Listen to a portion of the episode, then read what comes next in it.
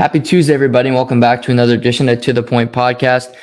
Hope you're all doing well today. I know I am another beautiful day here, and lots to get into in the sports world with news coming out from the NHL regarding a new general manager, historic hiring, which we're going to get into today, and a couple signings, a buyout that I actually predicted yesterday. Didn't know it was going to happen today. On this show, I say when I'm wrong, I say when I'm right. Well, when Noah's right, we talk about it. We're going to talk about that today. Going to talk about Major League Baseball. I really I did a deep dive last night because I was watching tennis from yesterday. I watched about four hours of tennis last night that I had taped. Didn't don't regret it for a second. Loved every second of watching tennis with Nick Kyrgios, who is his own story. But I'm watching tennis and I'm like, well, okay, let's do some work for the podcast at the same time. And I went through all the Major League Baseball teams. I looked at different targets for starting pitcher and then on the bullpen that teams can look at acquiring. And so I have a list of guys that these are not just for, you know, obviously you got Toronto, close to Toronto in a Canadian city here, but I'm just talking in general. These are teams the Yankees, the Blue Jays, the Red Sox, who are red hot. Go through Major League Baseball teams should be kicking tires on saying, can we try to get this guy? I think we might need another. Bull, we need more bullpen depth to win a World Series. Whatever the circumstance may be, teams should be looking at these type guys to add to their rosters. We're gonna go through all that today. Interesting uh, battle. Again, I, I've been talking with NL Central a ton. We'll talk about that today. I love that division. And yeah, lots to get into today. No, no big news on the Kevin Durant front yet.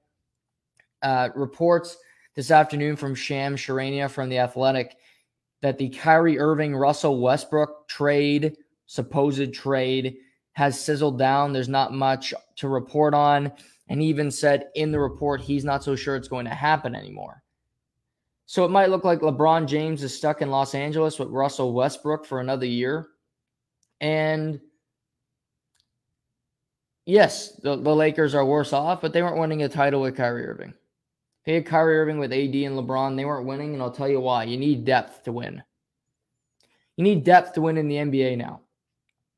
Celtics got far. They didn't have enough depth. Golden State did. Golden State won primarily because they had guys that could make shots when they needed to in specific games.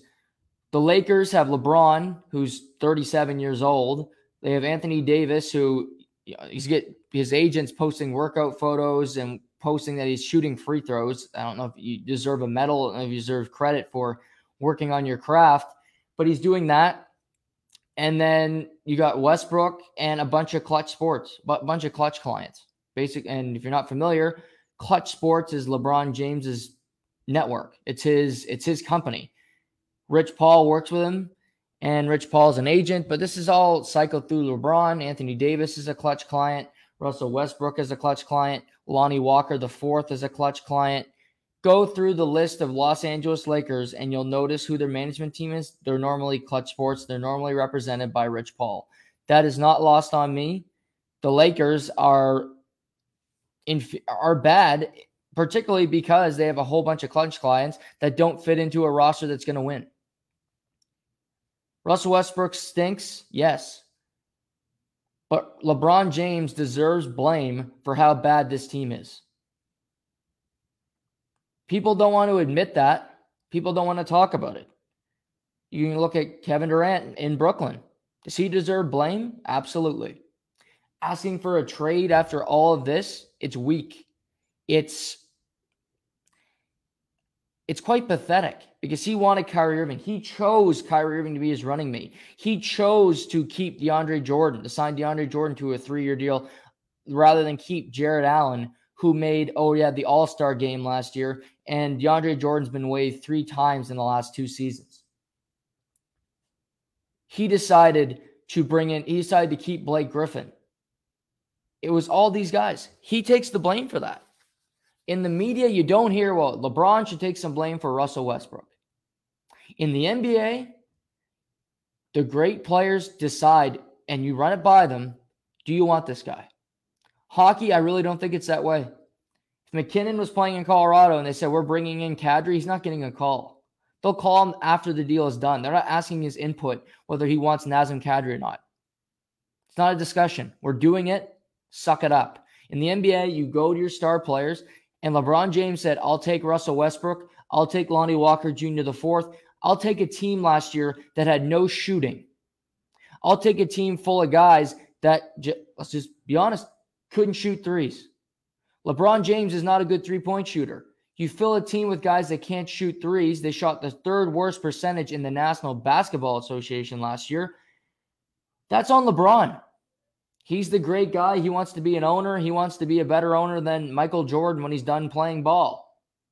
That shouldn't be that hard. Michael Jordan's the worst owner in basketball today. His teams stink. They've never been good since he took over the Charlotte Hornets slash Pelicans slash whatever Bobcats that it was 15 years ago. But if I'm the Brooklyn Nets, Kyrie Irving is on an expiring contract. If he requests a trade, I don't care. If he doesn't play, I don't care because you can acquire Russell Westbrook an expiring contract. You're not going to flip Russell Westbrook. You make that deal, it's one deal. Unless you're getting pieces, which in this case, if you if you traded for Russell Westbrook, the first round pick the near the first round pick that you're going to get from the Lakers is in 2027. How valuable is that? Well, we don't know. It's four years away, or five years, or whatever years, many years away now. It's not like it's next year. It's not like it could be a lottery pick next season. It's in 2027. Not to mention, the Lakers have no great prospects you can send back. Talen Horton Tucker is not valuable anymore. Malik Monk is in Sacramento. Go through this team. There's nobody of value that you want other than Anthony Davis, and the Lakers aren't going to give up Anthony Davis. So the, this conversation is moot. This trade made no sense when it started. It makes still makes no sense. The Nets want to do them a favor. Getting a 2027 first is not a victory. Let Kyrie sit. A team at the trade deadline will be desperate and say he's on an expiring contract. We don't have to keep him. We can take him for a year. Let's try to win a championship. You'll get more than Russell Westbrook. I guarantee you that. Now, will the Nets move Kevin Durant? I mentioned yesterday if I had to put money down, and I'll be upfront with you guys. I put $10 last night on Kevin Durant being a Brooklyn net come October. You can make bets now, and this is how great the gambling industry is. You can, it's a set date. Will Kevin Durant be on the Brooklyn Nets roster next season? You can you can move up your dates. It's very, it's a flex, it's a cool betting system, especially on FanDuel. And I put 10 bucks on Kevin Durant being a Brooklyn net come mid October. Just prior to the start of next season, I could see him getting moved in training camp potentially. But unless something opens up, unless the Toronto Raptors and Masai Ujiri want to push themselves into the mix of being a contender, of being relevant again, unless Kevin Durant swallows his ego and says, I'll go back to Golden State. To me, the Golden State swap makes a whole lot of sense but it's not going to happen because Kevin Durant will not swallow his pride and go back. Kevin Durant going back to Golden State would signify that he needs Golden State in order to win. He needs Golden State in order to be a champion. He went there because he couldn't win in OKC. And in my heart of hearts, I believe he doubted the fact that he could win anywhere else without a defined team that had already won a championship, that had been to two finals. Sure, he can say he wants to go to Phoenix. Maybe if he gets traded there, are they going to win? You got 38 year old Chris Paul, who's injured all the time, who comes up small in big games. Get Kevin Durant himself, who's injured every year. Devin Booker isn't exactly Mr. Clutch. Mikal Bridges is an off- offensive liability. DeAndre Ayton won't be there if you trade for him. Doesn't sound like a team that's going to win. Miami Heat's going to lose Jimmy Butler in that potential trade. They'll lose Tyler Herro. And I just don't, again, there's no set place where you say they're the new favorites to win the title. I'm sure Vegas, I'm sure the betting sites will have Kevin Durant wherever he goes. I guarantee within five minutes of him going there, they will be the favorite to win the NBA title. That doesn't mean it's rational. That doesn't mean it's smart. They want suckers to bet on it. I'm telling all of you, if it does happen, don't. Unless it's Toronto or Golden State. Then I think it's a smart bet. Put a future on Golden State winning the NBA champion. If it's Phoenix, if it's Miami, if it's any of these other teams other than those two, I don't care what team in the league it is, don't put money on it because it's not going to happen. He's not going to Denver. He's not going to the Clippers. Other teams I could see where that would make a big difference. They can't afford him. They can't make that trade. So Brooklyn, the Lakers, it's I think it's gonna be at a standstill for a while. We're in the part of NBA for agency where things still have to happen. DeAndre Ayton is done his rookie deal. He's gonna he's gonna be looking for a rookie max extension. I don't think Phoenix is going to give it to him. But to me, Phoenix is in a holding pattern because they want to acquire Kevin Durant. They don't want to close that door. If they trade DeAndre Ayton prior to trading for Kevin Durant, I think that's over because I don't think they have enough assets because Ayton's going to be involved in the trade no matter what, if you ask me. So that's not going to work. So there's moves still can be made. I think the Atlanta Hawks are open to doing something. They got John Collins on that roster. They need to sign DeAndre Hunter. So they can make moves, but I think it's going to be quiet for some time now until this is sorted out. And we see people rescind trade requests. We see teams and players make ups, so to speak. The Boston Bruins and Jake DeBrusk announced yesterday that Jake DeBrusk has rescinded his trade request. He's got two years of eight million left on that deal. He's going to stay in Boston and play out the rest of the contract. So they eventually they got past it. There's a new coach. I think he's excited about the new coach and Jim Montgomery. Hasn't had him yet, but I'm sure he's excited. Just he's excited not to see Bruce Cassidy's face. He gets a fresh start. He gets a, a fresh opportunity to be the guy that they hope for when they drafted him. So over time, time heals all wounds. Kevin Durant has not earned the right to ask for a trade, has not earned the right to to ask out of Brooklyn, quite frankly. But yet he he's asking for it because he can. That's the NBA. That is the state of the NBA right now, where you can ask out after accomplishing nothing. He's been to the second round. He hasn't been to a conference final in Brooklyn. They got swept last season, and yet he's asking for a deal out of there when he built the foundation of this team and he can't close the deal. I wish the NBA wasn't like this. I didn't plan to start the show today talking about the NBA. That just came to mind, and you got a take or two, you might as well fire it off. Maybe we see some more fireworks in the in the NBA. But for me, for right now, I expect it to be quiet for a little while because teams need to figure out what they're going to do. Teams need to figure out if they're going to push all in. Teams are going to, I think, for a little while, teams are going to say, you know what? Brooklyn, you have a very high asking price for Kevin Durant.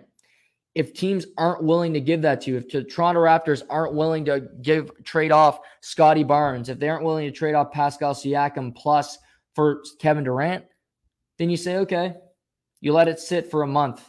Get let, let it get into Labor Day. There's got to be pressure points to get closer to training camp. Then teams have some pressure to do something. Then you look at teams and say, then you look at Brooklyn and say, well, have you re- rethought your, your, your stance? Or maybe by then Kevin Durant says, you know what? I got four years left on this deal. Let me at least play this year in Brooklyn. Kyrie's here one more year before his contract's up. Let's see if we can fulfill the prophecy and win a title together. There's no COVID restriction. There's no more of this crap in the air. Let's just play basketball. Got to rely on Kyrie being focused for extended period of time, which I would have very little faith in. But maybe I could see that happening where both guys just say, you know what? I want to play with you. I want to play with you. Let's see if we can win together. We had faith that we could a couple just a couple of years ago. And yes, the world has completely changed in so many ways. in so many ways. Went through a pandemic. We went through a complete war on on uh, on on the police and on how we view, you know, how, how we view the, the black community and with school shootings and with, with sports and general playing in bubbles. The world has completely shifted. But now we're starting to get back to pre pandemic.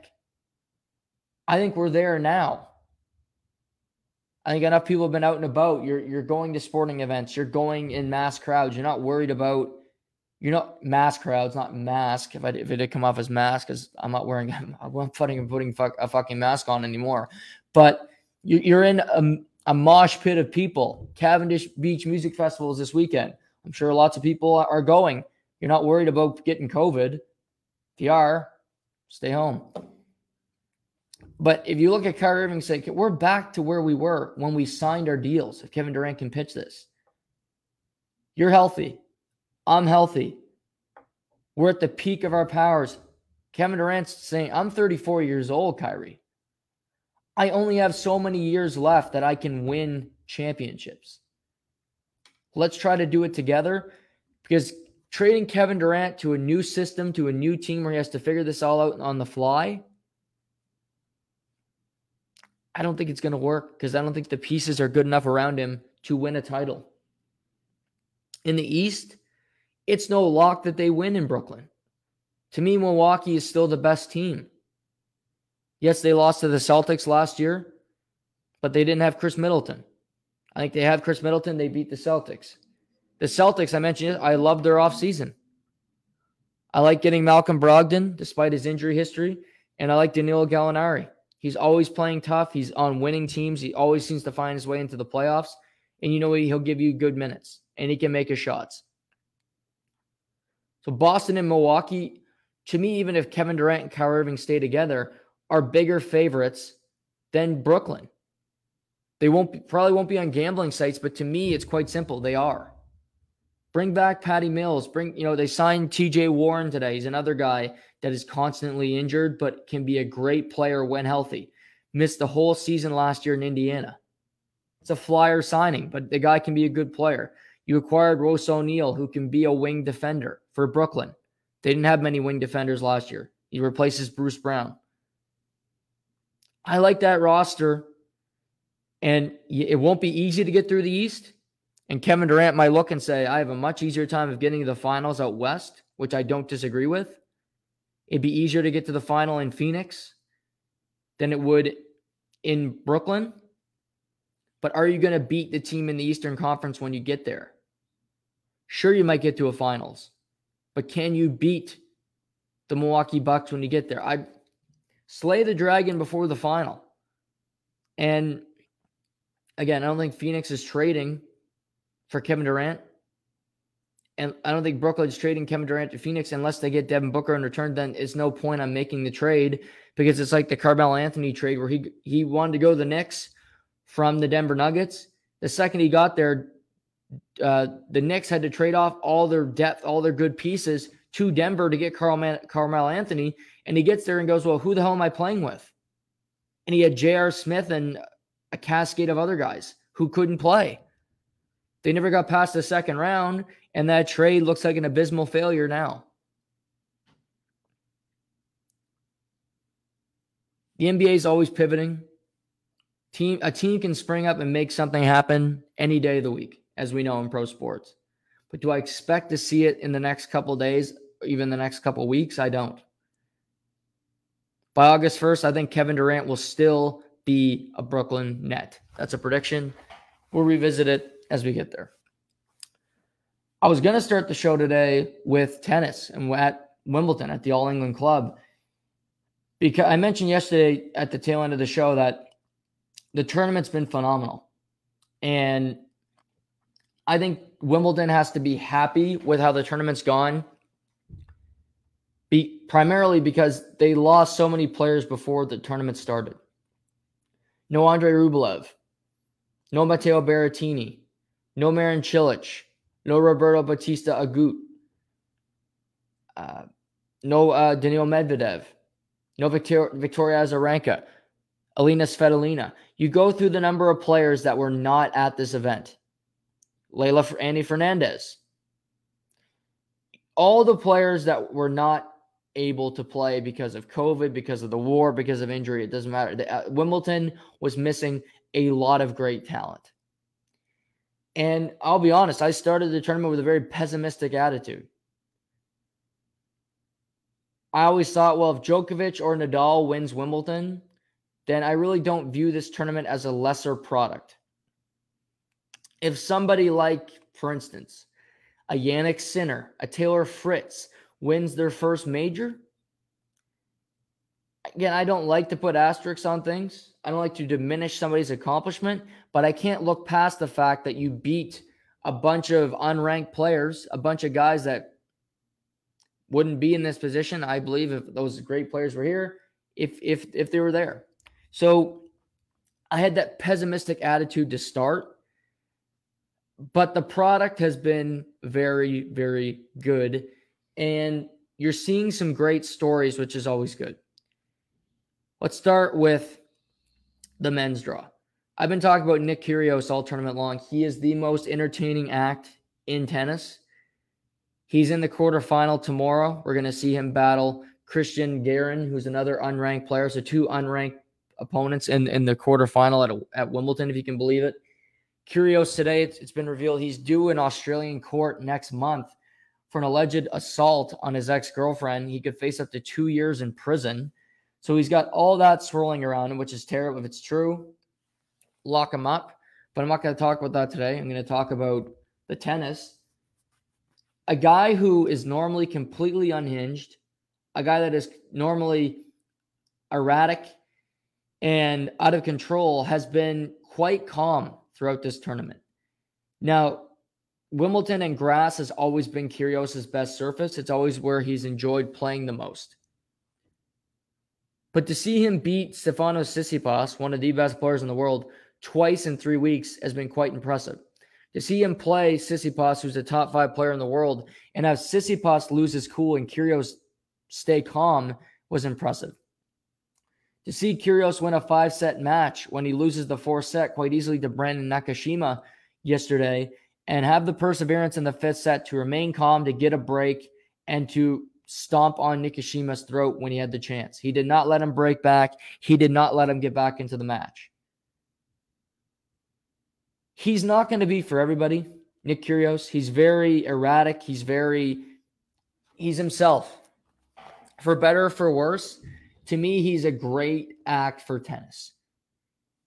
Kyrgios is a guy that if you're running an event, you want him to win a few matches. You want him to be there deep into the tournament because he puts asses in seats. He put he gets people to watch the full tennis match. I rem- I was watching. This would have been on Sunday morning. He's playing Tsitsipas, and I, I'm reading off Twitter that American pundits who normally talk basketball and football are tweeting about Nick Kyrgios about how the fact that he is so entertaining. The fact that they're rooting for Kyrgios and an Australian against uh, Nakashima, um, a man who is is from is from um, is from the United States on the 4th of July. So you have them going against their own countrymen to root for Nick Kyrgios.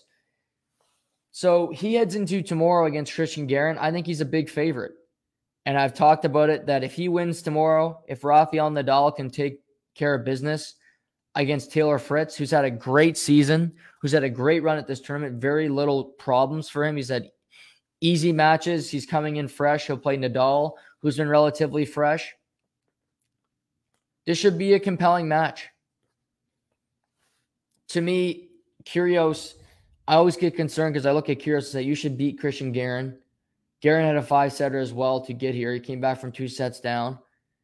And this is a letdown moment for Nick Kyrgios. This is a point in time where a player who has all the potential in the world, you expect him to win, will will have a letdown, will f- flutter off, and he can't reach that full potential. But I'm going to root, you know, that's my pick of the day. I got Nick Kyrgios winning the match tomorrow, getting to the semifinal. I'm also going to throw a little parlay with that with Nadal beating Taylor Fritz so that the two the two rivals who have played at Wimbledon before uh, Kyrgios winning once in five sets, Nadal winning once in four sets will meet for the third time, the grudge match, if you will, to see these two meet again on Friday at Wimbledon to to square this all off. To me, is the best possible outcome because Nadal is not universally loved everywhere.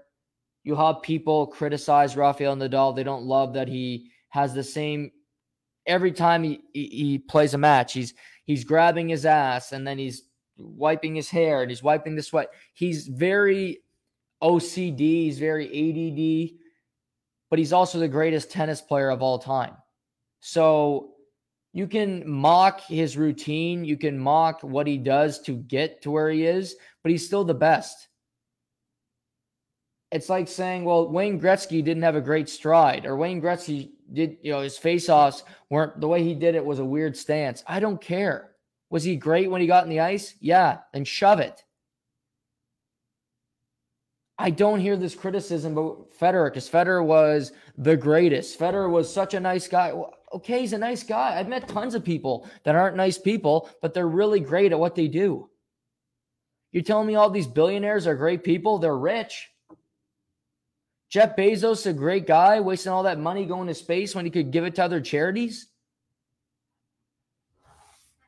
But it's his money. He can do what he wants with it.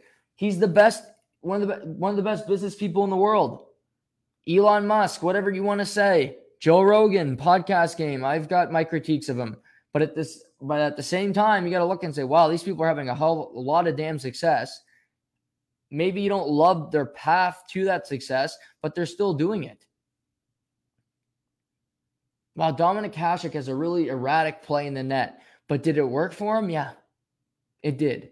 So at, at the end of the day, it doesn't matter how you get to that conclusion. It's the fact that that's the conclusion. It's the fact that he wins every match is the is the the fine line here. That's all that matters is he wins. Don't watch his matches then. You kind of have to if you only watch the final because he's winning every major this year. Expect him to get to another final. But I expect that to be the first men's semifinal. Today's action. I was following it on my phone this morning, the Jannik Sinner Novak Djokovic match. And Jannik Sinner had just defeated Carlos Alcaraz, who is an up and coming player. Sinner is also a very good player, a young player from Italy. And he's got all the talent in the world. Good looking guy. Uh, he's a good tennis player. I think he's going to be around for a long time. But he goes up two sets to none on Novak Djokovic. And I I saw it on my phone, and I even said, I think I said this out loud this morning to myself Sinner's losing this match. I haven't seen the match yet. I'm going to watch it tonight. So I don't know how he falls apart, but I do know the scores of the last three sets, and it wasn't close. So, with all that being said,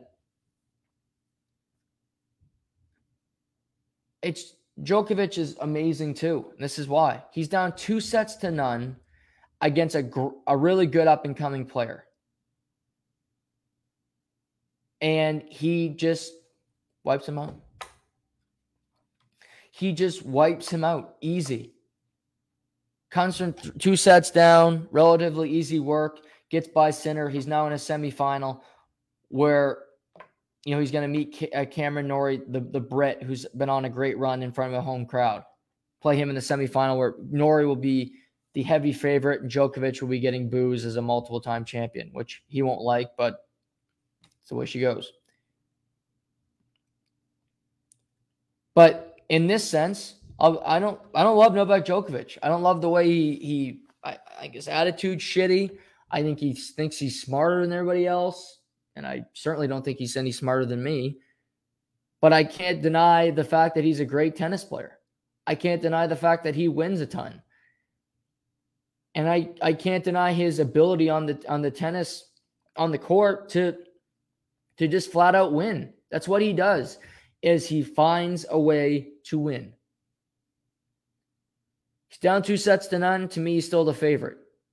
He's down, you know, five love in a set. I don't rule him out because I know he can catch fire. I know he can do damage onto people. And something that he has now that I think he had in, in Roland Garros, but it didn't matter because Nadal is so damn good on clay, is he's motivated. Djokovic, I believe, is pissed off that Rafael Nadal has won the first two majors of this season. They don't like each other. They haven't clearly they're very competitive with one another. And Djokovic doesn't like the fact that he's multiple majors behind Rafael Nadal. The fact that most people, like me, see Nadal as the best tennis player of all time. And Djokovic, in all likelihood, is not going to be able to compete at the US Open next month, at the end of next month, because of the vaccine mandate.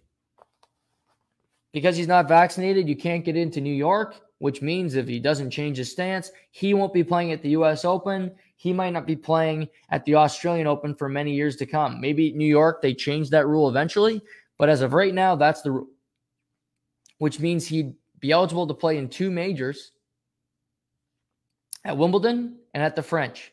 Well, as long as Nadal is playing, Nadal will be the favorite at the French, and I'll I'll take Nadal to beat Djokovic every time they play. I'll be wrong every once in a while, but I won't be wrong that often because Nadal's won the event 14 damn times. But for Djokovic, he knows. Nadal is likely going to play at the US Open.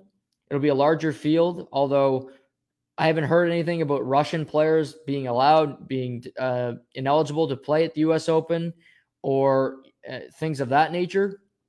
So there's still that up in the air, which we have to decide. I know uh, Hockey Canada and or the IIHF announced today that Russia and Belarus filed to be back in you know World Junior tournaments, be allowed back into these uh, the events around the world. You know U18s, the uh, the women's tournaments, things of that nature, and that per, that was denied by the IIHF. So they're still disallowed from from competing at these events. I disagree with that vehemently. And I'm going to talk about that in a minute. I'm going to make a note of that and I'll tell you why, because I, I just find that an interesting topic when we get off ten, uh, tennis here. Um, but Djokovic is an all time great. He proves it again today. And what it tells me, and I, I mentioned this before on the podcast, and it just gets reinforced every major Djokovic and Nadal are old players. They're in their mid 30s. They're extremely old men when it comes to tennis terms. But the fact that these two guys can play this great, this competitive at this age, and be favorites at every event, and have all these young guys who are in the best shape of their life, and that you know they're they're up and coming, and they're full of piss and vinegar, and the fact that they can't beat them is quite astounding. And for the men's field, for, for the men's draw, I don't know if Djokovic and Nadal's dominance is that great because you can't anoint any of the young guys as the next one. Alcaraz, you cannot say that. Yes, he's won five titles this year, but he hasn't gotten to a, a final at a major yet. Sinner beats Alcaraz up two sets to love on Djokovic. He loses. Tsitsipas was up 2 love on Djokovic in a, in a major final. He loses. Medvedev, I'll credit as a guy that broke through. He beat Djokovic uh, two years ago at, at, the U.S. Open, and he won that major. He deserves credit for that. So you, you could argue, argue Daniil Medvedev, but other than him, all these up young players that you hear about, maybe it was five, six years ago. It was well, it's going to be Grigor Dimitrov, it's going to be Milos Raonic. They didn't get close to beating any of these guys. We're going through an entire generation of players where these guys aren't going to beat these.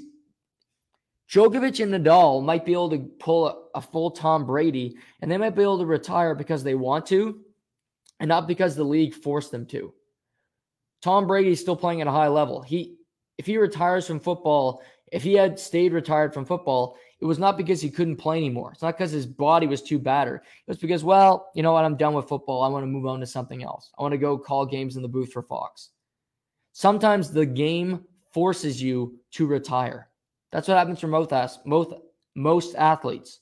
Is you just don't have it anymore. Your body's beat up. You can't keep up with the competition, and the league says, you know what? You're done. Your body's broken down. You can't play with us anymore. That's what happened to Roger Federer. It has not happened to Nadal and Djokovic yet. And I think we do have to marvel at what these guys have done for almost 20 years is dominate a sport. Have generations of people come through and say, you know what, I'm the next one. Denis Shapovalov, Felix Milos Raonic, all these guys you hear about, they're the next one. They're going to win a major in the Djokovic and era. They're not. Thiem's doesn't count at the U.S. Open because Djokovic was disqualified. You have to beat these guys to get there. Sinner had his opportunity today. It didn't work. Taylor Fritz has an opportunity tomorrow against Nadal. Maybe he'll beat him. I doubt it. Kyrgios got to win a match. I think he's for Kyrgios. He's played a lot of long matches. You got to hope Nadal has a longer match tomorrow with Taylor Fritz, which is totally possible because Fritz is playing really good tennis. I think he's coming in extremely confident that he can win this match. But Kyrgios is the type of he's beaten Nadal at Wimbledon before.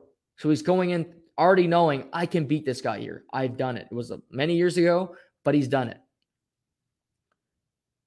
But for the men's game, to me, it's not as compelling as it used to be because compared to the women's game, because the women's game is so fluid. The women's game is so unpredictable. It it's baffling from one major to the next who's going to have success. If you look at the beginning of today, which was the start of the quarterfinals, there was one champion left in the field. And that was Simona Halep, who won the tournament in 2019. That's it. Ons Jabeur just moved into the semifinal. She beat Marie Bouzkova in three sets. You have two unranked German women played this morning. You have Elena Rybakina still in the field who plays tomorrow. She's a 17 seed. She's never been to a major quarterfinal. You go through the list of these players, Amanda Anisimova, who has never won a major. There's one major champion left in the field. In the last eight majors, there has been two repeat champions. That would be Iga Swiatek and that would be Ash Barty. But through that, there has been eight different women reach the final to either play one of those two or in the other four. It's a completely different. There have been 10 women that were unranked in a semifinal in the last eight majors. So it's two every every major. 10 unranked women getting to the semifinals. Maria from Germany advances today. She's unranked. She's 34 years old. It's her first career semifinal. An incredible run. She'll never get here again. Yelena Ostapenko won a won a major at 16 years old, the French Open. She hasn't been to a semifinal since. The women's game is crazy. You see big names go out in the first round. You see Gabby Muguruza go out in the first round. You see uh, Karolina Pliskova go out in the second round. Iga Swiatek gets beat in the round of 16 after winning 37 matches in a row. It's completely fluid. There's only three seeds left in the women's draw a 17, a 3, and a 14. That's it.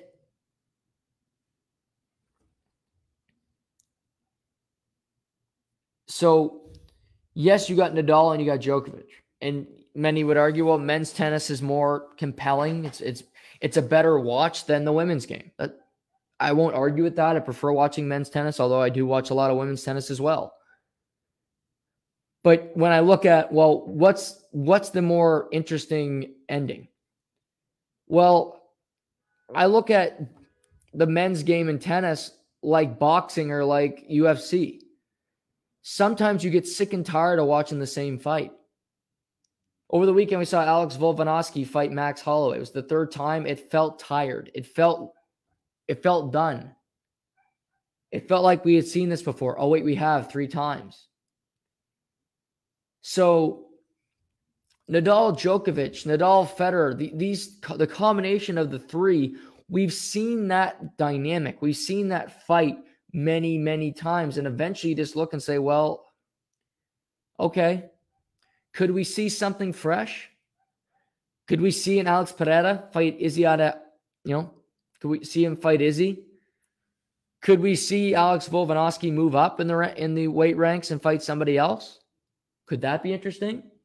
And not fight Max Holloway? Is there something that is interesting around the corner that would be a better style fight than what we've already seen from these guys before. That's where I look at this dynamic and say, what,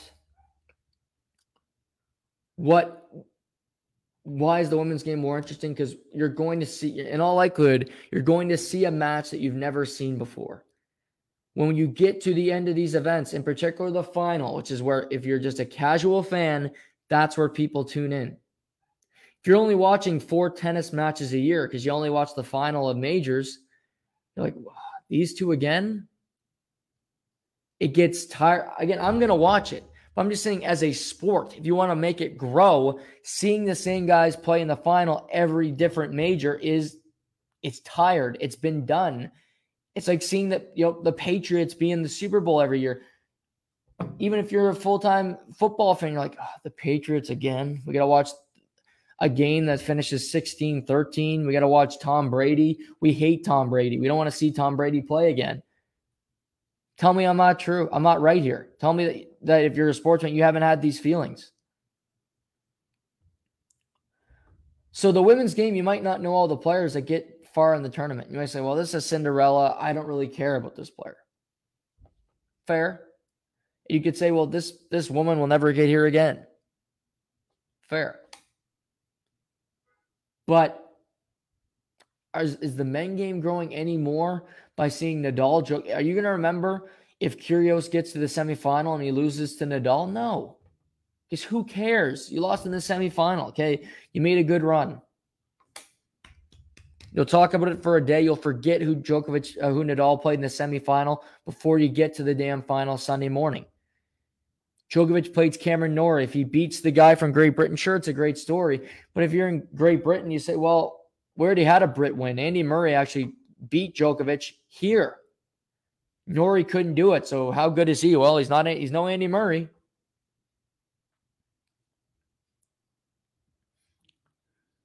So I think the tournament's been great all in all because they faced a lot of hurdles coming in. But to me, I worry about the men's game and its longevity because it's every time it's the same two people. It's the same combination. And you love to see Nadal, you love to see Djokovic win because they're great players. But if I'm the ATP, if I'm the sport of tennis, I look around and say, could one of you guys step up and beat them? Sure, you can beat them in Halle. Sure, you can beat them at a warm up tournament before the major, but it's different when we get to a major and you got to win. You need to win to move on. You need to be in this position. It's a much different feeling. It's a much different stage. And nine times out of 10, these guys are not winning. That's why I give so much credence. I give so much respect to guys like Juan Martín del Potro, to guys like Marin Cilic, to Daniil Medvedev, to Andy Murray, who have won a major in this era. They have done something that very few have. Juan Martín Del Potro beat Federer in the final to win the US Open in 2009. He beat Djokovic, or sorry, he beat Nadal in the semifinal to, to, to win his major. Not bad. Cilic defeated Roger Federer to win the U.S. Open. Didn't play uh, Djokovic in the final, but beat Ken Nishikori. He wins a major in this era at a U.S. Open. Again, not too shabby. Andy Murray beat Federer in the final of Wimbledon. He beat Djokovic in the semi. Andy Murray beats Djokovic in the in the gold medal game at the Olympics to win that gold medal. I give him a ton of credence for that. I mentioned Daniil Medvedev beat Novak Djokovic in the final at the U.S. Open. So this is not any. This is I just mentioned these are the names that you that come to mind. There's very few guys that have won a major in this era that are not Federer, that are not Djokovic, and that are not Nadal. They deserve a ton of credit for doing it because I just listed a ton of names earlier in my little soliloquy here that haven't, that have been lauded as the next great players, and they haven't done shit. Haven't gotten that close. They're, they're every second major, they're out in the second round. Djokovic, Nadal, that never happens to them. They're consistent. They're not going to get bowed out early. Okay, they'll lose this set in the first round here, and the, but they're not going to lose the match. They'll find a way and they'll cruise the rest of the way. That's what makes them great. But hearing, well, this guy's the next special one. This guy is going to break through. To me, that's just words. To me, that's fodder. And it means nothing until you see somebody do it.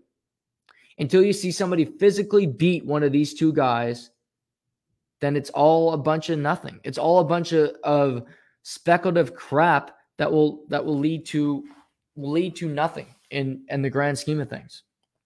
Because you okay, you have the media's attention because they're sick and tired of talking about the other two guys, like I mentioned. But you didn't beat, you don't beat them, and you're just at that point, you're just a guy that's getting talked about. But you got no hardware, and at the end of the major, you're not playing there. So in the big picture scope of life, nobody gives a shit. So for guys like Taylor Fritz, Nick Kyrgios, Cameron Norrie, you have an opportunity to do something very few men have done. What a tournament it would be is say if Nick Kyrgios or Taylor Fritz, if Taylor Fritz could beat Nadal tomorrow, beat potentially Kyrgios in the semifinal, then beat Djokovic in the final. That would be one of the best major wins because you beat two all-time greats to win your major at Wimbledon.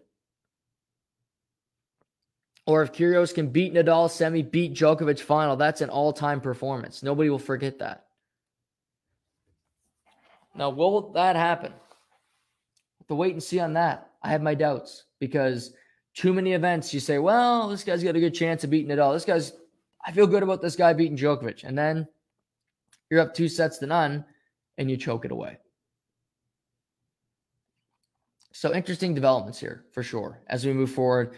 I guess I think the tournament's been very good, but the state of the men's and women's games, I think they're in very different places.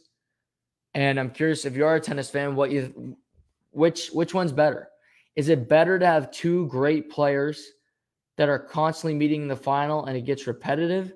Or is it better in the women's game to have no definitive number one, no definitive Trojan horse, if you will, but to have a number of you know any any number of women can win any different major at any time. What's what's a better solution for a sport? What's a better position to be in for for people to hook on, for people to get interested, and to sit down and watch a tennis match for blank number of hours. To me, I'm going to go with the latter. But maybe maybe some of you disagree and see see the the women's game as the the better alternative right now. That it's better to have two guys that are are so great that you can market and I, I just don't see it that way, but may I could maybe uh, maybe I'm off base. We'll we'll touch on we'll touch on that as we go uh, forward through the tournament.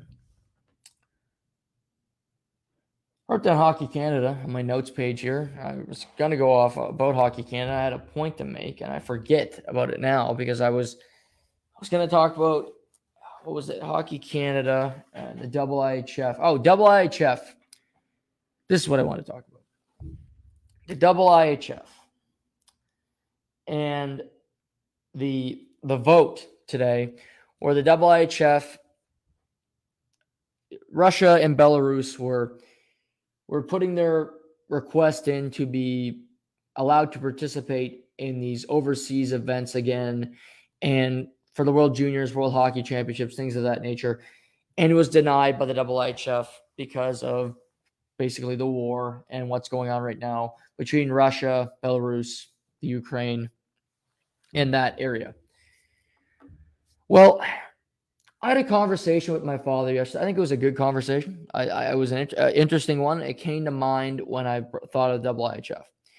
And we were discussing Hockey Canada and what they're going through right now. And if you're not familiar, Hockey Canada basically tried to, in essence, cover up a sexual assault case where a young woman uh, said, you know, said she was raped by multiple members, such sexually assaulted by multiple members of the um, 2017 World Junior Team Canada team following their their winning. And you've seen Cale Makar, you've seen uh, Victor Mete come out and say they weren't participating in this, they had nothing to do with it.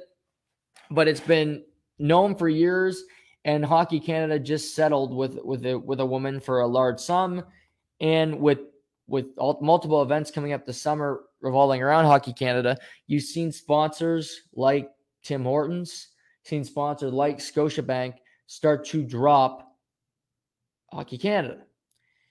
And this is an ongoing investigation. This is Tom Renney is resigned, which is a big red flag to me. Why does he resign if it's just it's a simple and why are you paying somebody off if you believe you're innocent? I I grew up if you're innocent until proven guilty. You're not in in my mind and I think my parents will back me up. If you didn't do something wrong, you're not going to say you did because that's just it's stupidity. Why why have somebody tarnish your name when you didn't do what they're alleging? So to me, paying somebody off going, without going to court is just in you know, basically saying that you're guilty. Nevertheless, my larger point here on the IIHF not allowing the Russian and Belarus participants to compete at upcoming events and tying it to Hockey Canada is this conversation I had with my dad. And my dad's a business person. I when it comes to most things, I I, I love his opinion. We we disagree a ton. Um, uh, you know, we're very different. I do love him for it that we are so different because life would be boring if we disagreed on everything. But we, you know, he was we were talking about business and sponsorships and how it, you know, he about how it relates to sports. And he told me, well, Noah, maybe people want to partner with Hockey Canada because of the kids. You'll have a you'll have a sponsorship say, you know what, we're not supporting Hockey Canada, but these young men that are going to be playing at this tournament, playing at the World Juniors come early August, we will partner with Hockey Canada for those kids to put money for them rather than the brand. And I thought about that and I said, well, that's a tough sell, especially in, in 2022 with our cancel culture and everything that goes on with that. But I thought about that point from my father yesterday. And I, I do think it has merit. I think it's something that works. I think in business, um, business comes before scandals, business comes before most things, but also using that point, the, the rationale to keep Russia and Belarus kids, Belarus young women, young men, basically young athletes out of North American, out of IIHF sanctioned events is because there's a war going on and these corporations disagree with the actions of Vladimir Putin and the Russian government. I couldn't agree more. I hate what's going on with the Ukraine. I, what's happening to the people over there is heinous. There's a war going on for no reason, and I will never accept that. I will I'll never condone that behavior. So I'm all for it. But using my dad's logic, using his rationale on this, well, not allowing Russian kids, Belarus, Belarusian kids, which is what they are. These are teenagers, they're kids, to not compete. Well, maybe you let them compete not because, hey, we're thinking about punishing Hockey Canada. We're, we're not thinking about pun- punishing Russia. We're going to let them play because they're children. They're not fighting the war. They're not the reason that our gas prices are astronomically high. They're not the reason that people are dead in the streets in the Ukraine every day. To me, I want to see Matt Matvey Michkov play. I saw him. I didn't get to see him live because he was in he was at uh, the other site and he was in Red Deer for my brief time in Edmonton in December. But I know he's gonna be a high draft pick. I know he's a superb talent. I want to see the kid play. He's not going to be able to play at the World Juniors now. He's going to miss out on a massive opportunity in his life because of because of his government. But to me, if we see over the next month, which I expect to, that Hockey Canada gets a new title sponsor, that Hockey Canada gets support because it's going to be on TSN. It is a good marketing opportunity and it's one of the biggest flagship events of the year period. Doesn't matter what it when it comes to hockey it can rival anything. The world junior hockey championships millions and millions of people watch it on tsn every year. Then why not allow if you're doing it for the canadian kids who these group of kids have nothing to do with what happened in 2017 with with this poor young woman if if, if with the alleged rape sexual assault scandal well, these Russian kids have nothing to do with what happened is with what's happening in Russia right now. They have no control over Vladimir Putin. They have no say in how that country is ran. So why should they be punished? If Hockey Canada is bailed out, if Hockey Canada is given money, if they're given opportunity, then those Russian kids should get it too because they've earned it. They deserve, they did nothing wrong.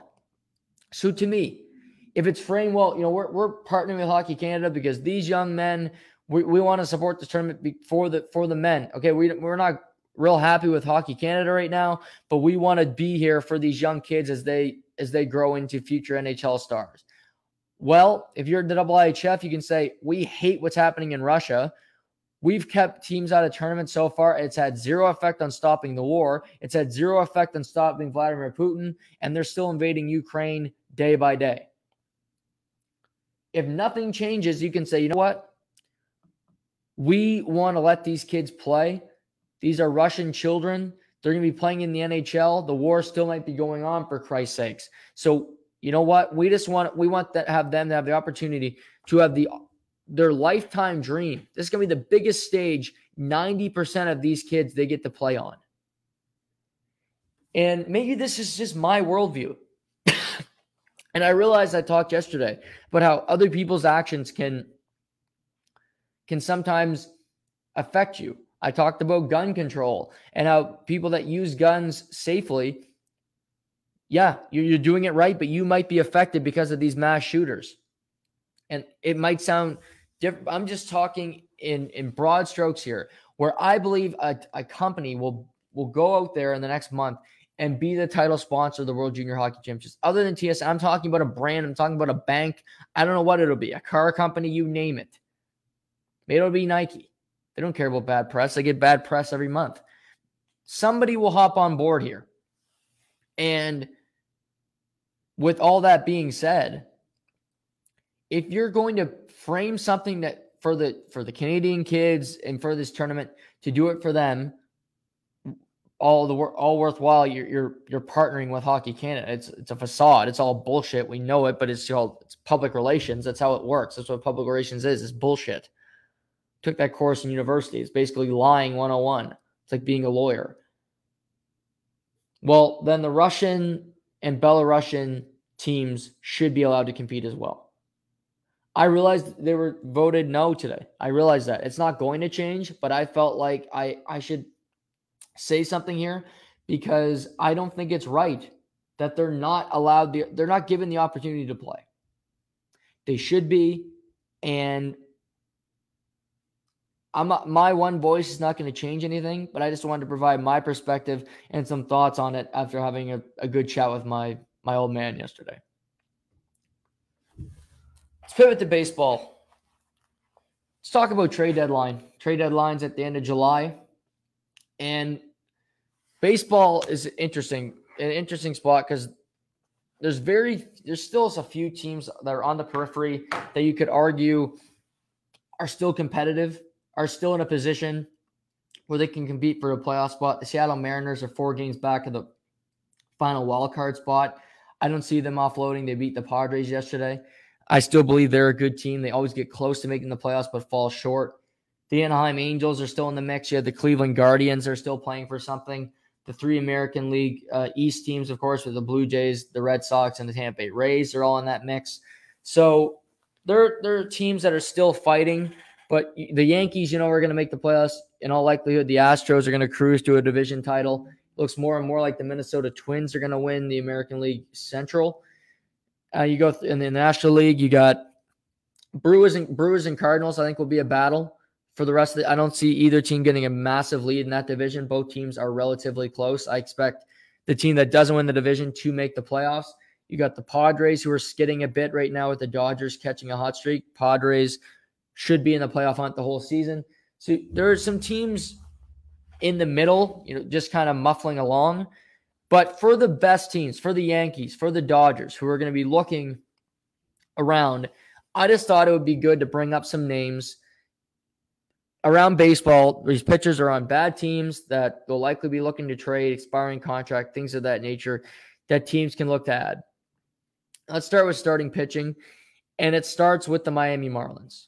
And they got two guys that ring out. They got Pablo Lopez, who's got a sub three ERA right now, and you got Sa- Sandy Alcantara, who might be the best pitcher in baseball.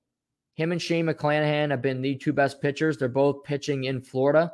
Obviously, McClanahan for the Rays and Alcantara for, for the for the Miami Marlins. But I look at both these guys. If the Marlins, I think, will not be trading Sandy Al- Alcantara because it's hard to find elite starting pitching.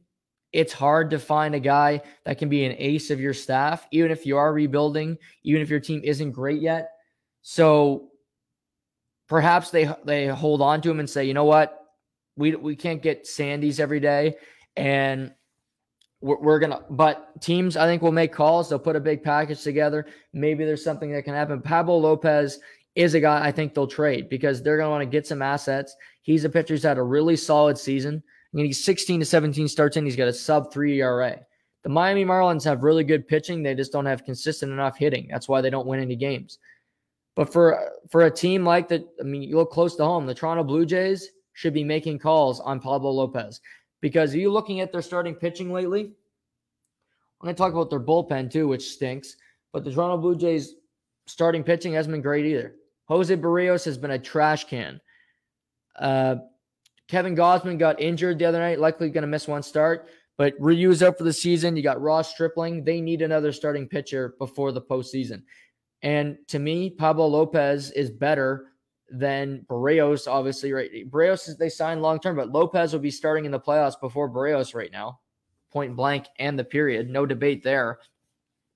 You go through a lot of these names, and I, I think Boston yeah, that you got some guys you like Eovaldi, you got Nick Pivetta, Chris Sale is rehab starting. I, you can't rely on him being healthy, but they could certainly add another starting pitcher to to their team to try to improve, to try to get better. The Dodgers potentially could look at it. They always had they had Max Scherzer last year. You could add a, a big name with a Pablo Lopez there. So these teams that are in the the Cardinals, the Cardinals got Albert Pujols. They got um, Yadier Molina they got Adam Wainwright the last year of their of their careers, you might as well go all in because then you got to make decisions on where you, you want to see this team go. You look at Dakota Dakota Hudson, you look at Jordan Hicks. To me, they can add with a guy like Pablo Lopez, but he's a guy from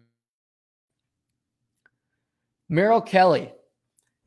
This guy sounds like a hockey player. No, he's a starting pitcher for the Arizona Diamondbacks. The Diamondbacks have been surprisingly decent this year. They're not going to make the playoffs, but they've been better than I thought they'd be.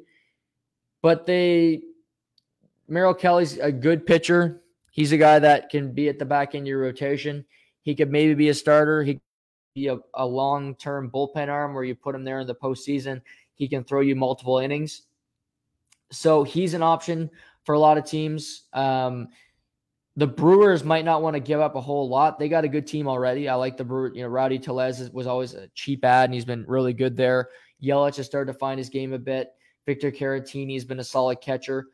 So maybe you don't want to break the bank on him, but he's a guy that could be added. Martin Perez, Texas Rangers. Texas is still in the mix for a wild card spot. They spent a lot of money on Corey Seager, and they spent a lot of money on on uh, uh, Semien from the Blue Jays but I don't think they're going to make the playoffs. They're certainly not catching the Houston Astros. So Martin Perez, who's a veteran, who's bounced around, was on the Red Sox last year, is having the season of his life, and it's not going to keep up. He's not a guy that's going to be great for multiple years, but as a guy for one season, a team will overpay for him and bring him in. Martin Perez, another guy that team should be kicking tires on. And this is a guy to me that is right up there with Pablo Lopez when it comes to value and somebody I'd be really I'd press to try to get. And that's Paul Blackburn, who's a starting pitcher for the Oakland Athletics. Oakland stinks. They might have the worst record in baseball come the end of the year. They're rebuilding, they're tanking, they might try to move the team. They're they're just in complete disarray. They traded Chapman, they traded Matt Olson, they they traded Khris Davis a few years. They've traded everybody off this team. They stink, they suck. They're com- completely abysmal. But Paul Blackburn is having a really solid season. He's a good starting pitcher. And I think if you look at Oakland, you got to say, well, we got to have at least one starting pitcher that we can be happy about on this roster. Well, If a team thinks they can win a World Series, it doesn't matter the price. You'll spend it because you want that depth. Toronto Blue Jays were lauded as the best team and the favorite to win the World Series beginning the start of the season. That's not just fodder. For once, that's not just people in Toronto making that opinion because it's normally just what happens about the Maple Leafs.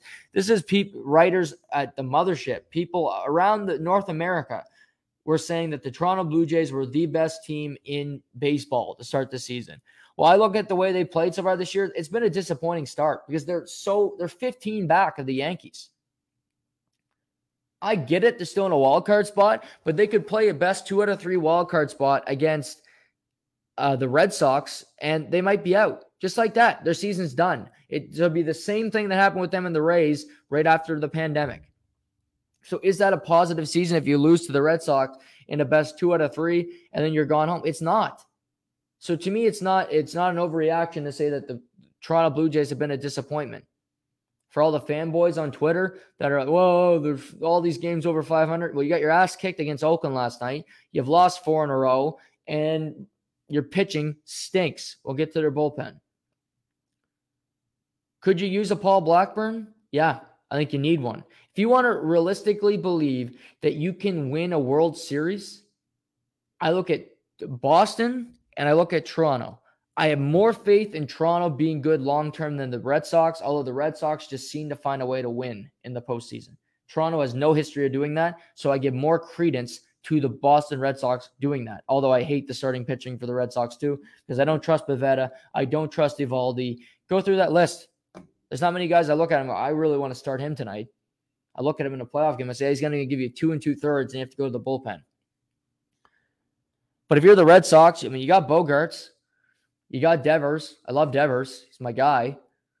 You got JD Martinez, JBJ in the field. You got solid bats. Your bullpen's better than I thought it was going to be. Add another elite starting pitcher. Maybe you maybe you go on a run. Red Sox beat the Rays last night easily. They're they're. I'm looking at this litmus test for for the Red Sox. They got the Rays this week, and then they have a four game set with the Yankees. How do they play against the Yankees? How does the starting pitching hold up? Because the Yankees, you're going to see Nestor Cortes, you're going to see Jameson Taillon, you're going to see Gerrit Cole, you're going to see uh, Jordan Montgomery. They have an elite, elite staff there that have played unbelievable all season long. How does it shape up? How does it match up against the Yankees? That's a big telltale sign there. Those are starting pitchers for me that I think, and I'm sure I'm missing a few guys. If you, if you listen to podcasts, you think of a few different starters on bad teams because – these are just bad teams. Maybe there's a team that falls off before the trade deadline, like aforementioned Seattle, the White Sox, as you know, they've been horrible this year. Maybe they say, you know what, we got to sell. We got we got to make some moves. We got to trade away pieces. What if the White Sox say, we got Tony La Russa, we're gonna miss the playoffs? What if Jose Abreu became available? These are just pitchers, but he's a guy I would trade anything for. I love Jose. He's an AL MVP. He's a stud player. He can play DH. He can play first base. Maybe that happens with, with a team. Um, it will. It happens every year where after the All Star break, management teams meet and they look at each other in the mirror and say, Holy crap, we're not going to make the playoffs. We're not that good. We got two months to salvage this. Can we? No. If the answer is no, then you trade your best pieces and hope for the best moving forward. That is what that's what happens. Bullpen. Bullpen. Some good good options here. David Robertson. You might have heard David Robertson before. He's played a lot in Major League Baseball. He's played uh, played for the Yankees for a long time. Won a World Series with them. He's played for the Chicago White Sox. He, he's currently pitching for the uh, Chicago Cubs as their closer. David Robertson's a small little white dude, but he can pitch. He's been in big moments his entire career. He's always been an eighth, ninth inning pitcher. He's got a 164 ERA this season. He's been the he's been a solid performer there. And if you're looking for help at the back end of your bullpen, David Robertson is a guy who's been there, done that. He wins big games. For a team like the Toronto Blue Jays, for a team like the San Diego Padres, what sounds like a better option? Trevor Trevor Richards in the eighth inning, you know Noe Martinez in the in the eighth inning for the Padres or a David Robertson who could give you a hold to get into your closer, to go into to get you to Jordan Romano, to get you to the closer. That sounds like a better option than Trevor Richards or Trent Thornton or whatever option you can throw at. David Robertson, good ad. Michael Fulmer. This guy used to be a starting pitcher. Detroit Tigers two you know, turned into a, a closer who's having a great season for a dog shit team in Detroit, who's been one of the most disappointing teams to me. I thought they'd be at least competitive. I thought they'd at least be relevant. I thought I, they'd at least make me want to watch them. I don't.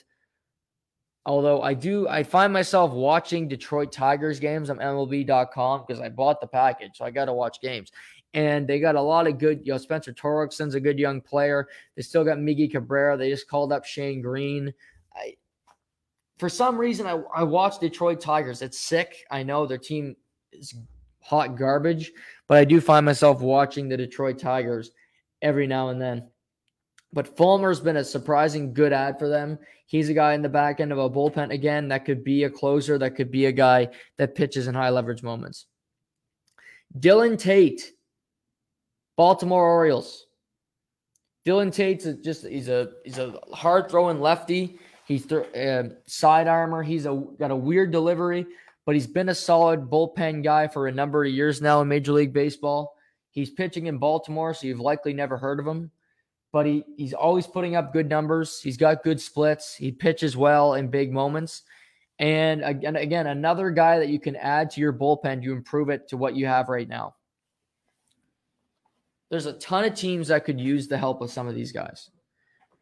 Because, yeah, you can look around and say, well, the Dodgers are the prohibitive favorite. Well, using that logic, you wouldn't make a move because the Dodgers have been the prohibitive favorite to win the World Series for the last five or six years. They've won one. Yeah, they've been to three World Series. They won one. So, can the Braves win another World Series? I absolutely think they can. Freddie Freeman scandal or not, Matt Olson, Dansby Swanson. You know, I watched that game last night where they beat the Cardinals. They still have clutch bats. You still got Acuna. You still got Dansby Swanson. You got Matt Olson. Harris has been a great find in center field. They got a team that could go all the way again. I truly believe that. The starting pitching, Ian Anderson, who's got getting the ball tonight in game two against the Cardinals, hasn't exactly been lights out. Maybe get a Lopez, maybe get a Blackburn and you say, you know what, we're going to take our chances. We got a good chance. I think the Braves are a team that could potentially still catch the Mets. Mets, Mets have Scherzer and DeGrom coming. Scherzer is scheduled to pitch tonight after being out for a number of weeks. DeGrom is pitching in AAA. He could make a start potentially before the All Star break. I think it'll come after the All Star break just for more precaution, more time off. The All Star break is the All Star game is a uh, a week from tonight. Actually, home run derby is in 13 days, so that that's on the horizon. Um, but yeah, that to me, the Braves are a team that could use another starting pitcher. The Toronto Blue Jays are a team that you could use. I mean, every team that, other than the Yankees, you could argue. I I still think Gonsolin has been awesome. Tyler Anderson's been great in in for the Dodgers. But uh, are either of those guys going to be great when you need them to? The Padres could use another starting pitcher because Blake Snell has been a disaster. Get more depth. Try to figure out Blake Snell, get him some time off, put him on the IL. Maybe he can find his form again. Clevinger's been really solid since coming off the IL.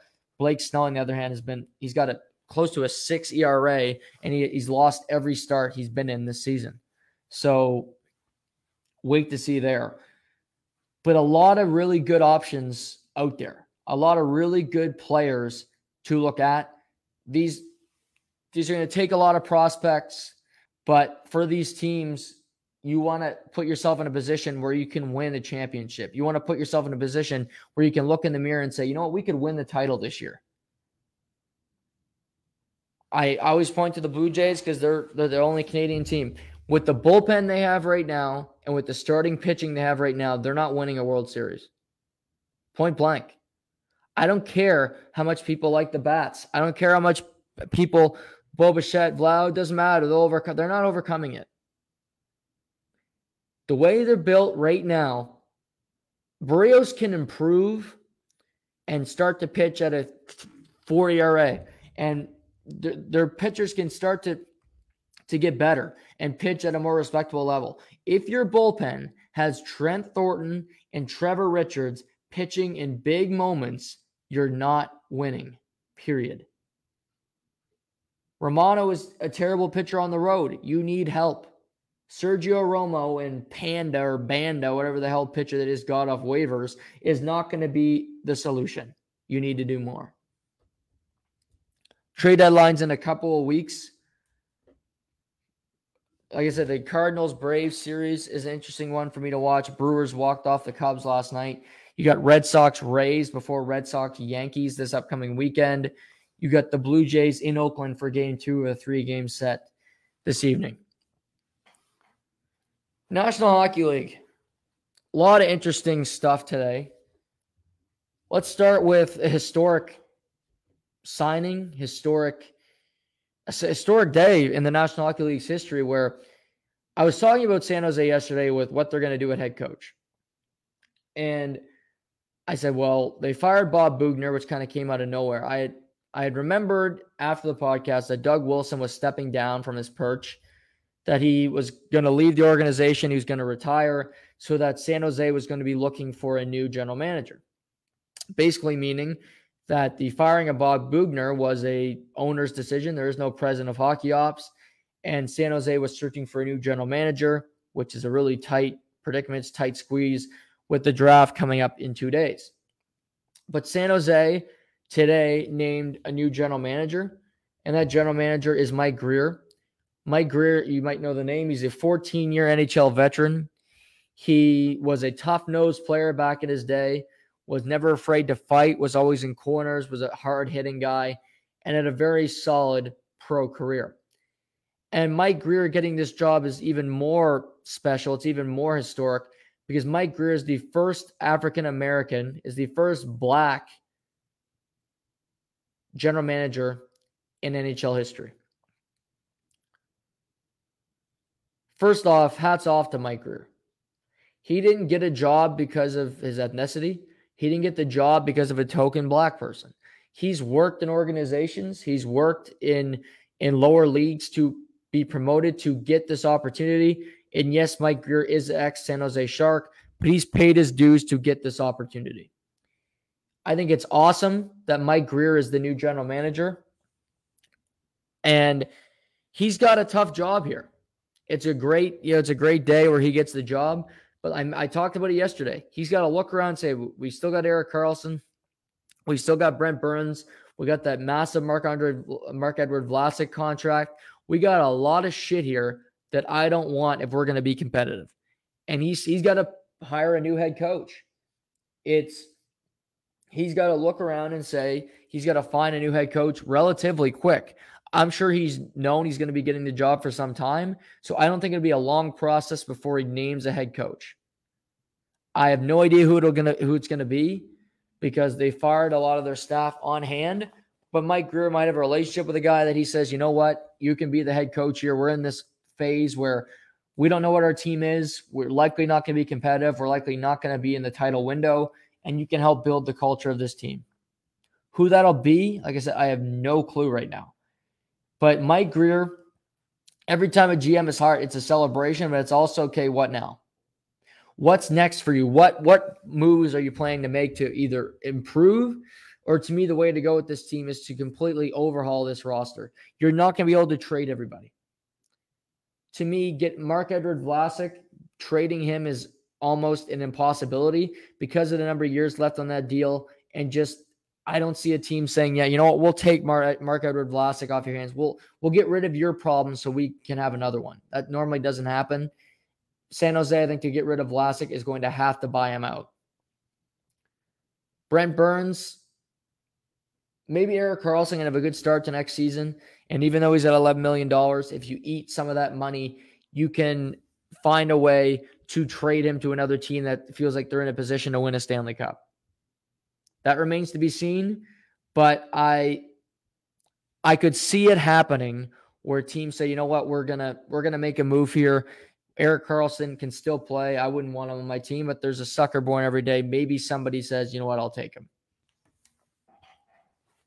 I'm curious to see who he hires as a head coach. I'm curious to see what he does with this roster because they're very much an interesting spot. They're a team that is not very good, has limited cap space, and they they they've already signed Tomas Hertl, but it's also what are you going to do now? What does this roster look like come October with all these contracts and a number of players who have been on this team for an extremely long period of time? But congratulations to Mike Grier. He deserves this opportunity, and it's a great day for the NHL in that sense. Casey DeSmith signed a two-year extension worth 1.8 million with the Pittsburgh Penguins. He's a the backup goalie to Tristan Jarry. So Pittsburgh, with this signing, it likely means they're going to come back with the same goalie tandem. You know, I heard Gord Miller say on Overdrive yesterday that he thought that Marc Andre Fleury would end back would finish his career with Pittsburgh. I don't see that happening because I still think Marc Andre Fleury believes he'd be a number one goaltender. And I think he looks at the lack of goaltending talent available and says, I'm going to be paid like a starter. So why go back to Pittsburgh and be a backup? He might have a better opportunity to win, although I don't think Pittsburgh's a title team right now. They do have 21 million remaining in salary cap to to play around with. They got two restricted free agents in Kasperi Kapanen and the uh, uh the other um wasn't Dumoulin. They got another another winger that they need to sign. His name's I'm losing his name right now. I read it earlier. That'll bother me. But they got two restricted free agents. Then they have Evgeny Malkin and they have Chris Letang that they could potentially sign. Danton Heinen. Sorry, Danton Heinen is the guy, the former Boston Bruin. So they have the opportunity to re-sign both Heinen and Kapanen with that money. And then you have Letang and you have Malkin. Cole McDonald's going to join tomorrow. We're going to talk about Pittsburgh. We're going to talk about Fleury. He really likes to. T- I know he's a big Fleury guy.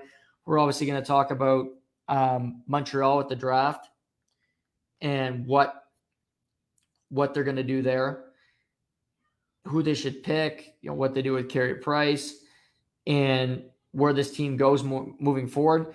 But we're also going to talk about Pittsburgh with Malkin, Letang, would Cole resign either of these guys? What kind of deals, what kind of money are these guys worth at this point in their career? And I wouldn't be surprised if either guys resign. I think Letang has a much better chance of returning to Pittsburgh, but I don't think they want to sign either guy to a long term contract, which I totally understand. But we'll see where that goes uh, moving forward. So Pittsburgh gets keys. It's a good contract. It's a backup goalie. He's not getting a crazy amount of money. He's proven he can be a solid backup in this league, an undrafted guy that that's earned an opportunity. He's 30 years old. Pittsburgh's got stability in net. Jarry had a really good season last year. DeSmith's a solid two. So I don't mind that contract one bit. I mentioned when I'm right on this show, I like to point it out. I will point out when I'm wrong because it's called be it's you got to be fair and you you got to go both ways here. But I said yesterday, but I was talking about the Ottawa Senators and how that organization makes questionable decisions. Questionable is a nice word. I think they make a lot of stupid decisions. And they decide to let a guy like Nick Paul go. And he signed a seven year contract with Tampa, just over $3 million. Pretty nice contract for both teams. You move on to a quick piece of business. Reportedly, Ottawa would not off- offer Nick Paul over $3 million because they enjoy being two years away from being two years away. But now, today, like I predicted, they have to buy out a contract that was idiotic from the beginning. They paid a guy a ton of money because they thought he was a high skilled forward. That was never his skill set. He's a physical presence that was not a goal scorer. But again, teams are stupid. Ottawa's just one of them. They but they do this a lot. And Ottawa, the Ottawa Senators today put Colin White on unconditional waivers with the purpose of purpose of buying out that contract, meaning that Colin White is last, if you can believe this, the last four four years of his contract are bought out. He's only 25 and you're buying out buying out a player, which way to go.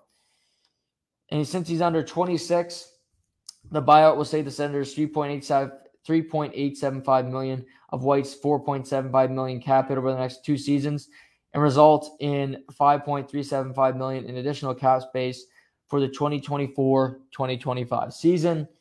The buyout will then leave a cap charge of 875,000 the following three seasons. It's a good piece of business in essence, but every time you buy out a player that isn't your signing, it's proving that you're bad at what you do. It proves it's a bad contract, it's a bad idea. And the guy that you chose to ride with, Colin White's been injured all the time. He's inconsistent, and he was never a goal scorer where you pay him, you paid him to be. Is just another bad deal. I don't like to bury Colin White. I don't enjoy talking negative about the Ottawa Senators, but when you smell a rat, give it cheese. To me,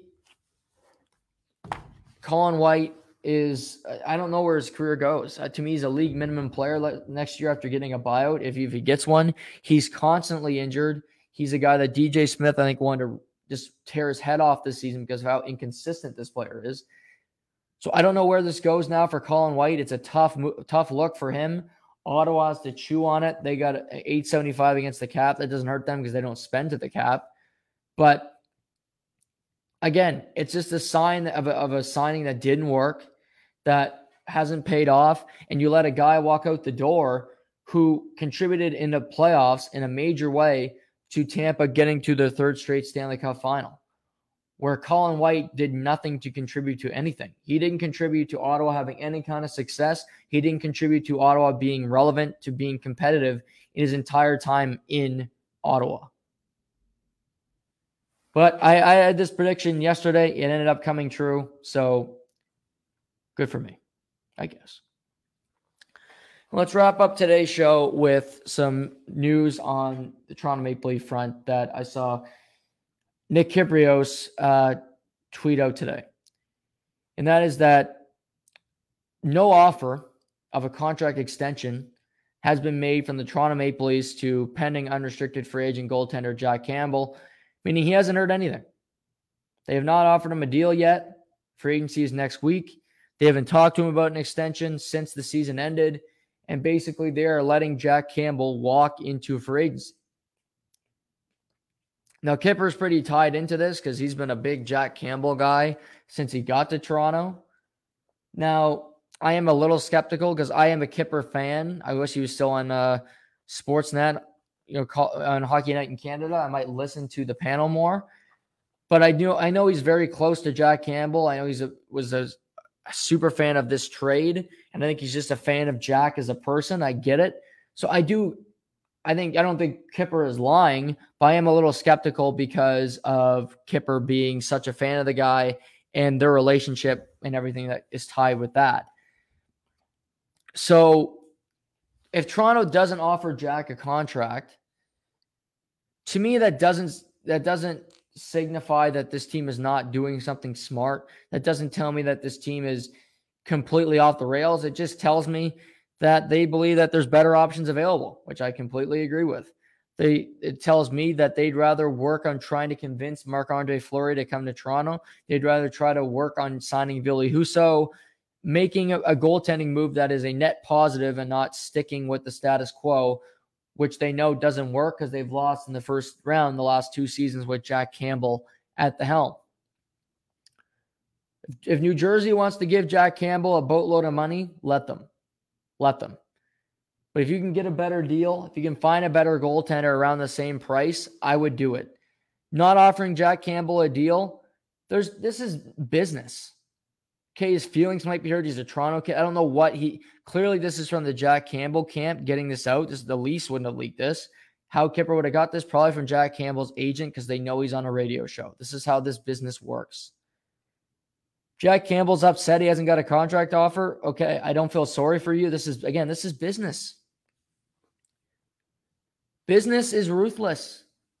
This isn't about your little feelings. This isn't about okay, you didn't get a you felt like you're going to get a contract offer, you felt like they're going to be on their knees for you to come back. Well, they aren't.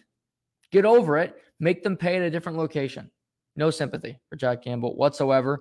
He to me he leaked this 100% and he's looking for to put some pressure on the lease and for pundits to say, well, why, why aren't they talking to Jack Campbell? It's, who are they going to get now? Who's in net? And it starts anarchy. And maybe they get a text. Maybe they get a call. Don't call. Let them walk. Who cares? Just like you try, you let Ilya Mikheyev walk. Because if Ilya Mikheyev and his agent Darren Ferris believe that, or Dan Milstein believe that want 4.5 to 5.5 million in free agency, you let him walk. You don't offer him a contract, you offer him nothing because he's not worth three.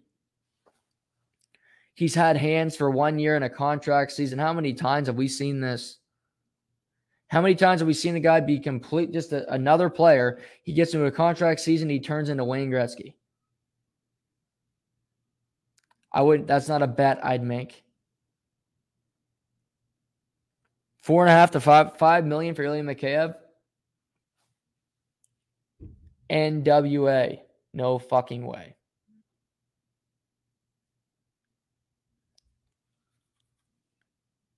That's it for today. So like Cole McDonald will be on the show tomorrow. We're going to talk about a lot of different hockey topics. Also get in some baseball. He's a big baseball guy. I'll talk about the trade deadline with him. We'll, we'll talk about the Jays game tonight and how he looks at the starting pitching and, and the bullpen for the Jays. But Cole's also a big Montreal fan. I, I want to get his take on what what he wants to see them do with the number one pick, what to do with Carey Price this summer, Malkin, Letang, and some other uh, players to look out for ahead of free agency next week. So hope you guys all have a great night. talk to you this time tomorrow. To the point.